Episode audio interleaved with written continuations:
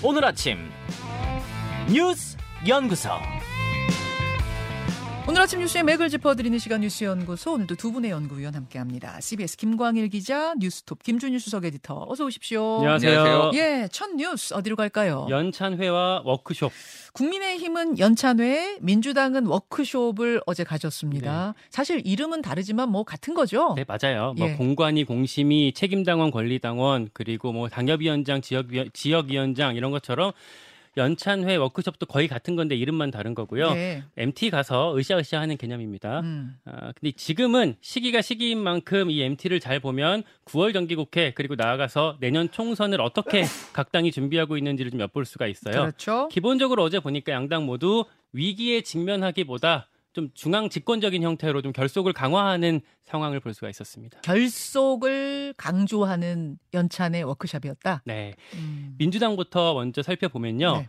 작년 워크숍 때랑은 다르게 이재명 대표 사법 리스크 얘기가 거의 없었어요. 어, 뭐 옥수수 주고 빵 주고 배불리 먹어서 다들 기분이 좋다라는 얘기를 친문 핵심 모 의원이 어, 어제 회의장 바깥에서 전하기도 했습니다. 아, 옥수수하고 빵이 맛있었나 보죠. 어쨌든 분위기 화기애애했다 그런 거예요. 네, 그러니까 그 제가 비명계 쪽에 좀 물어보니까 네, 네. 체포동의안이 왔을 때면 모를까 지금은 세게 하는 게 좀 적기가 아니다라고 하더라고요. 세게 안 부딪혔다는 얘기입니다. 네, 예. 그러니까 법원에서 영장을 기각할 가능성까지 지금 거론되는 상황이기 때문에 비명계 쪽에서도 좀 조심스러운 모습인 것 같아요. 음. 역풍이나 공천학살 이런 것들이 좀 우려될 수가 있겠죠. 네. 물론 서른 의원 정도가 심청론이라고 해서 예. 인당수에 빠져야 환생해서 나중에 왕비가 된다라는 정도 얘기를 어제 설파하긴 했는데 그 얘기는 이제 체포동의안 이야기와 맞물려서 이 대표가 이재명 대표가 심청이처럼 인당수에 빠져야 왕비가 될 수 있다. 이, 이런 맥락으로 얘기한 거예요. 그렇죠. 뭐 이렇게 가결 아, 시키라라는 얘기를 뭐 하라는 취지로 예- 말씀하신 것 같은데 그런 얘기가 확대되지는 않았고 음. 또 얼마 되지 않아서 어, 친명계 이 양경숙 초선 의원한테 뭐 당론으로 이거 부결하자라는 반론까지 맞게 됐습니다. 예. 그리고 국민의힘 연찬회에서는요 수도권 위기론이 어떻게 분출될지 관심을 모았었는데 그렇죠. 관련해서 윤상현 안철수 의원이 발언하긴 했어요. 음. 그런데 뭐 당을 위한 충정이었다, 인재가 부족하다는 뜻이었다 정도로 톤 조절하면서 확전하지는 않았어요. 오히려 오해 풀어달라 뭐 이런 식의 느낌으로 들리네요. 네 맞아요. 예, 예. 그리고 이철규 사무총장이 자중하라 이렇게까지 또다시 좀 예민하게 음. 반응하는 모습이 있었습니다. 그리고 이 연찬회의 하이라이트는 윤석열 대통령이 참석해서 했던 발언이었는데 예. 요거는 직접 들어보시는 게 좋겠습니다. 예. 국가의 정치적 지향점과 어? 국가가 지향해야 될 가치는 또 어떠냐? 제일 중요한 게 이념입니다. 철진한 이념이 아니라 나라를 제대로 끌고 갈 수 있는 그런 철학이 바로 이념입니다. 어? 저는 이거 굉장히 중요한 문제라고 생각합니다.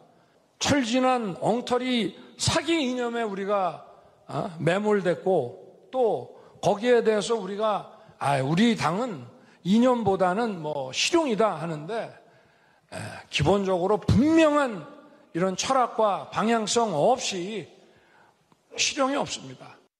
네, 자, 요 이념에 관한 발언 외에도 망하기 전에 기업을 보면 껍데기는 화려한데 인수해 보면 아주 형편이 없다. 어, 내가 정부를 담당해 보니까 참 국정 운영권 가져오지 않았더라면 나라가 어떻게 됐을까 아찔하다. 막 이런 이야기도 나왔어요. 네, 뭐 최근에 있었던 다 이런저런 논란에 있어서 어떤 뭐랄까 맞물려서 이해될 수 있는 발언이고요. 사실 공천권이 저기에 있다라는 걸 의원들이 사실 직감하고 있기 때문에 어떤 가이드라인이 제시됐다 이렇게 볼 수도 있겠습니다. 자, 양당의 어제 연찬회와 워크숍 분위기 살펴봤습니다. 김준일 에디터는 어느 부분에 주목하셨어요? 일단 윤 대통령 발언부터 좀 보면은 어 일단 제가 알기로 2년 연속 연찬회를 참석한 게 윤 대통령이 처음인 걸로 알고 있어요. 아주 이례적인 걸로 알고 예, 있어요. 예. 원래 예. 그러니까 당정 분리, 뭐 예. 당청 분리 해가지고 잘 참석을 안 하는데 음, 당연하게 당정 일치를 지금 내세운 이제 정부 여당 뭐저 위화감이 1도 없는 거죠. 그러니까 이게 너무 당정대 일치론. 예, 예, 뭐 음. 이제 이게 이제 자연스럽다라는 거고 윤석열 대통령 어제 발언을 보면서 아, 타고난 파이터구나 이분은. 어, 그런 예. 생각 드셨어요? 예, 예. 그러니까 다 싸우겠다라는 거잖아요, 지금. 예, 예를 들면 어제 얘기했던 게 국회에서 여소야대에다가 언론도 정부 야당 지지 세력들이 잡고 있어서 24시간 우리 정부 욕만 한다 이렇게 하겠다라는 거는 이제 언론하고 싸우겠다. 이제 방통위원장 이제 새로 임명했으니까 이런 거고 새가 날아가는 방향은 딱 정해져 있어야 왼쪽 날개 오른쪽 날개로 힘을 합쳐서 보수와 진보가 힘을 합쳐서 성장 분배통의 발전에 나가는데 날아가는 방향에 대해서 엉뚱한 얘기를 한다라는 거는 야당을 얘기한 거거든요. 방향이 안 맞으니까 우리는 협치할 수 없다. 이거는 야당하고 싸우겠다라는 거고 방금 얘기했던 나왔던 거 이념 그거는 네. 지금 예를 들면 홍범도 장군 뭐 흉상 옮기는 거 이런 거 이것도 이제 싸우겠다. 어 이거 내가 믿는 방향이 이게 옳다라고 하는 겁니다. 그래서 어뭐 전체적으로 보면은 뭐어 국정 철학이나 이런 게 전혀 이제 변함이 없고 난 내가 원하는 방향으로 가겠다 이런 게 조금 읽혔던 것 같아요. 지금 어제 뭐 수도권 여당의 연찬에는 이제 수도권 위기론을 가지고 이제 이 뭐 예를 들면은 뭐 이철규 사무총장, 이진복 정무수석, 뭐 윤상현 의원, 안철수 의원 등등이 얘기했거든요. 네. 고만고만한 얘기를 했습니다. 예를 들면은 이진복 정무수석은 수도권은 언제나 위기였다라고 예. 예. 수도권 위기로는 언론이 만들어낸 거다. 어제 예, 예. 이진복 정부수석이 그렇게 얘기했더라고요. 그러니까 윤상현 의원은 수도권이 언제든지 위기였다고 해서 계속 지는 걸 당연하게 받아들여야 되냐 뭐 이런 얘기도 하고 뭐 네. 안- 안철수 의원은 인가 인재가 없다 음. 지방선거에 다 당선되고 출마해가지고 뭐 이런 얘기도 하고 뭐 그랬습니다 어쨌든 네. 전체적으로 위기가 아예 없는 건 아닌데 약간 그거를 이제 확전하려고 하는 건 아닌 것 같고 음. 민주당에서는 뭐 이제 어제 뭐 김광 기자가 얘기했지만 크게 이제 논쟁 지점은 없었던 것 같은데 이제 주목받은 게 이제 심청론 뭐 심청론. 이거잖아요. 네, 심청론 네. 이거잖아요. 그러니까 양경수 의원이 당 대표를 지켜야 된다라고 하면서 행사장 밖까지 쩌렁쩌렁 소리가 울렸대요. 어, 그래요. 예.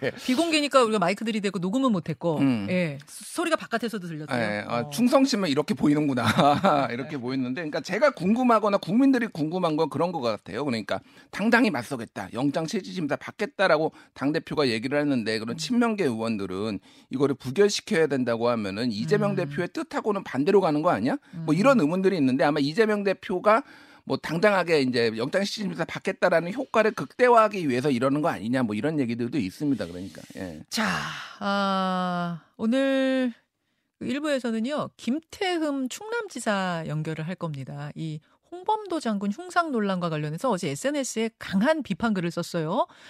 아, 김태흠 지사를 좀 만나보고 2부에서는 이상민 의원 연결하겠습니다. 어제 민주당 연찬회, 그러니까 워크숍에서 이상민 의원이 뭔가 발언을 할 줄 알았는데 오히려 여- 워크숍 자리에선 이상민 의원이 마이크 잡고 발언 안 했더라고요.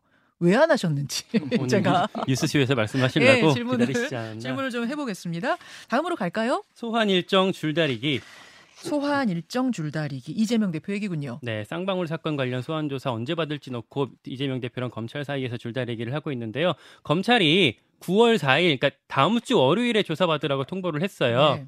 이재명 대표 측에서는 9월 정기국회 중에 본회의 없는 주간에 출선 출석할 거다라고 해서 다다음 주에 출석하겠다는 얘기를 했었는데 이거보다 음. 검찰이 더 당긴 거예요. 예, 예. 앞서서 1라운드가 있었잖아요. 검찰이 있었죠. 30일에 오라고 했었는데 이재명 대표가 더 빨리 24일에 가겠다고 했다가 파투가 났었고 네. 그 다음이 이제 2라운드가 된 건데 네. 셈법이 그때랑 지금이랑 달라 보입니다. 어떻게 다릅니까? 1라운드 때는 이재명 대표가 빨리 소환해서 비회기 때 영장 쳐라. 그러니까 음. 그러면 체포동의안 표결할 필요 없다 라는 거였고 네네. 검찰은 거기에 이제 우리 안 끌려가지 않겠다. 그리고 이화영 지사의 증거인멸 재판이 오늘 있거든요. 예. 그것까지 보고 소환하겠다라는 입장이었어요. 음. 요게 1라운드 상황이었는데 네. 2라운드에서도 주도권 싸움 측면도 분명히 있긴 한데 제가 이제 정치권이랑 법조계 취재를 하면서 봤던 또 하나의 중요한 포인트는 네. 9월 말 추석 연휴가 있습니다. 추석 연휴 왜요? 우리 이제 밥상머리 민심 보잖아요. 어. 그 빌드업 차원인데 소환, 영장, 체포동의안 요 그 표결하는 것까지 뭐 하루 만에 다 뚝딱 할 수 있는 게 아니거든요. 예. 절차가 나름대로 그렇죠. 있어서 그렇죠. 특히 그리고 이번에는 검찰 입장에서 사실상 거의 뭐 마지막 영장 청구라고 얘기가 될 만큼 되게 어, 사활을 걸- 걸어서 뭐 음. 심혈을 기울여서 마지막 수사를 하고 있는 건데 네. 어, 그러기 때문에 좀 더 이렇게 신중한 모습들을 보이는 보이는 게 유리할 것 같아요 검찰 입장에서는 음, 그렇다면 음. 평소처럼 소환 직후에 영장을 치는 게 아니라 네. 좀그 간격을 벌려서 우리가 나름대로 고심하고 있다라는 시그널을 줄 건데 주게 될 음, 텐데 탄탄히 이제 빌드업을 해서 영장 치겠다. 그래야 실질 심사가 가더라도 확실하다. 네 그렇게 따졌을 때 이재명 대표가 제시한 다다음 주는 좀 일정이 늦을 수 있는 거죠. 그러니까 좀 땡겨서 어, 다음 주에 일- 그 영장을 치고 소환 조사까지 좀 벌리는 전략을 어, 같이 아, 고려하고 있는 것 같습니다. 아, 그런 전략 속에서 2라운드가 진행되고 있다. 김준일 에디터. 예. 예, 어떻게 보세요? 지금 이제 어제 이재명 대표가 네. 이제 금감원에 이제 라임 이복현 원장이 최근에 이제 발표를 했잖아요. 네네. 그 금감원에서 그거를 이제 금융감독원이 아니라 금융정치원 뭐 이렇게 음. 얘기를 했어요. 그래서 지금 전체적으로 보면은 전선을 이제 검찰 감사원 그리고 이제 금융감독원까지 이제 좀 전선을 넓혔다. 그러니까 쉽게 얘기를 하면은 지금 이런 기관들이 전부 다 야, 야당을 탄압하고 있다 이런 얘기인데 이게 이제 왜 얘기가 나오냐면 지금 라임을 들여다보고 있는데 네. 이게 동아일보가 이제 단독 보도를 했는데 지금 남부지검에서 금융증권범죄 합동수사부가 이제 남부지검에 예, 있잖아요. 거기에서 지금 라임의 자금 일부가 코인으로 바꿔져 가지고 로비 정황이 있는데 그게 음. 일부가 수십억 원이 민주당 쪽으로 들어갔다라는 정황을 잡고 포, 지금 포착하고 수사 중이라는 거예요. 어, 그러니까 이것도 지금 뭐 이건 봐야 되는 거죠. 진짜 이게 사실인지 아닌지 여부를. 근데 이제 음. 이런 것들이 이제 상당히 선거를 앞두고 굉장히 이제 조금 음, 뭐 야당을 조금 괴롭히려는 거다. 뭐 이런 인식이 좀 있는 것 같습니다. 음. 그래서 전선은 이제 더 넓어지고 이제 야당은 더 괴로울 것 같아요. 이런저런 상황을 봤을 때. 그래서 이제 어떻게 이제 대응을 할 것이냐. 음. 그러니까 이재명 대표가 지금 취임 1주년 기자회견 못 하고 이제 31일로 미룬 거잖아요. 지금 네. 현재. 그래서 이게 이제 방탄 1년이었다. 뭐 이런 얘기들이 나오고 있는데 그럼 앞으로 남은 내년 4월까지는 다를 것이냐. 지금 총선까지. 예, 지금 더 그런 게 이제 강화될 것인데 음. 민주당은 이재명 대표는 어떤 답을 낼 것인가 뭐 이런 게 좀 주목받을 것 같습니다. 자, 오늘 이 이야기는 2부에 좀 더 해보기로 하고 마지막 이슈로 넘어가죠. 김광일 기자. 피프티 피프티 당분간 그대로. 아이돌 그룹 5050. 그러니까 원 소속사 어트랙트에다가 전속 계약 중지 가처분 소송 내, 냈죠. 네. 요게 지금 법원에 의해서 기각됐어요. 어제 기각이 됐습니다. 피프티 피프티가 원소속사인 어트랙트 어, 전홍준 대표랑은 같이 일 못하겠다라고 해서 냈던 소송이었는데 네. 그러니까 가처분 소송이라는 게 본안 판결 때까지 기다리면 손해가 너무 크다. 음. 그러니까 본인들의 질, 그 권리를 지키려면 긴급한 결정이 필요하다라고 하면서 내는, 내는 거잖아요. 맞습니다. 이 법 그 가처분 소송을 법원이 기각 그러니까 받아들이지 않은 겁니다. 예. 기각 사유는 아직 결정문이 공개되지 않아서 다 판단하기는 어려운데 멤버들이 주장했던 것들 이를테면 어트랙트가 정산 의무, 건강관리 의무를 지키지 않았고 음. 회사 차원의 지원도 부족, 부족했다라고 주장했던 게 법원에서 받아들이지 받아들여지지 않은 것 같습니다. 음. 때문에 일단 피프티 피프티 멤버들은 어트랙트에 남게 됐고요. 네. 다만 활동을 당장 재개하기는 어려울 것 같습니다. 음. 뭐 가수를 안 했으면 안, 했지 근로는 다시 돌아가고 싶지 않다 뭐 이런 입장을 이미 밝혔기 때문에 가처분에선 졌지만 본안 소송에서 다툼을 이어갈 걸로 보입니다. 50-50 저희가 인터뷰로도 한번 다뤘을 만큼 어, 중소돌의 기적 이러면서 음. 전 세계 K-팝 시장, 전 세계 팝 시장에 K-팝 붐을 또 한 번 일으켰던 걸그룹인데 소속사와 분쟁이 있었잖아요. 예, 예. 정말 엄청난 이 관심사였습니다. 대중의 음, 관심사. 이 소속사랑은 우리 같이 못하겠어요라면서 멤버들이 낸 그 가처분 소송이 어제 기각되면서 또 한 번 이게 뭐 전환점을 맞는 느낌이네요. 그렇죠. 그러니까 전체적으로 여론을 보면은 이 이제 가수들이 좀 문제가 있다. 얘들이 이제 어트랙트 이제 이 소속사를 아, 등지고 다른 곳으로 좀 옮기려고 했다. 근데 그동안에 어트랙트에서 했던 투자금이나 이런 거를 봤을 때 그리고 아직 수익도 안 났는데 수익금 뭐, 뭐 배분을 수익금을 배분을 원한다라는지 이게 조금 문제가 있는 거 아니냐 이런 여론이 좀 더 많았고 지금 법정 싸움을 지금 이어간다라는 거예요. 예. 죽어도 아까 김광희 기자가 얘기했지만은 가수를 안 했으면 안 했지 돌아가고 싶지 않다라고는 거고 뭐 어트랙트의 대표는 공포의 대상 같은 분 막 이런 예. 얘기를 막 이제 방송에다 막 얘기를 했단 말이에요. 그럼 이건 본안 소송 간다라는 거고 음. 사실은 양쪽 다 루즈 루즈 게임이 되지 않을까 지금 상황으로 보면은 음. 가수들도 지금 너무 그안 좋은 이미지가 너무 찍혀서 네. 가수 활동 국내에서는 특히 하기 굉장히 힘들어진 것 같고 전홍준 대표도 어느 정도 이제 가수들을 다시 끌어안고 좀 뭐를 도모하기에는 좀 어려워진 상황이 아니냐 좀 음. 개인적으로 맨-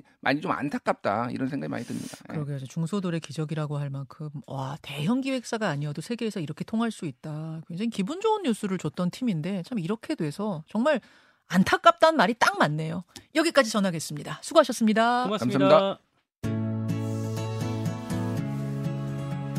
김현정의 뉴스쇼는 시청자 여러분의 참여를 기다립니다. 구독과 좋아요, 댓글 잊지 않으셨죠? 알림 설정을 해두시면 평일 아침 7시 20분 실시간 라이브도 참여하실 수 있습니다.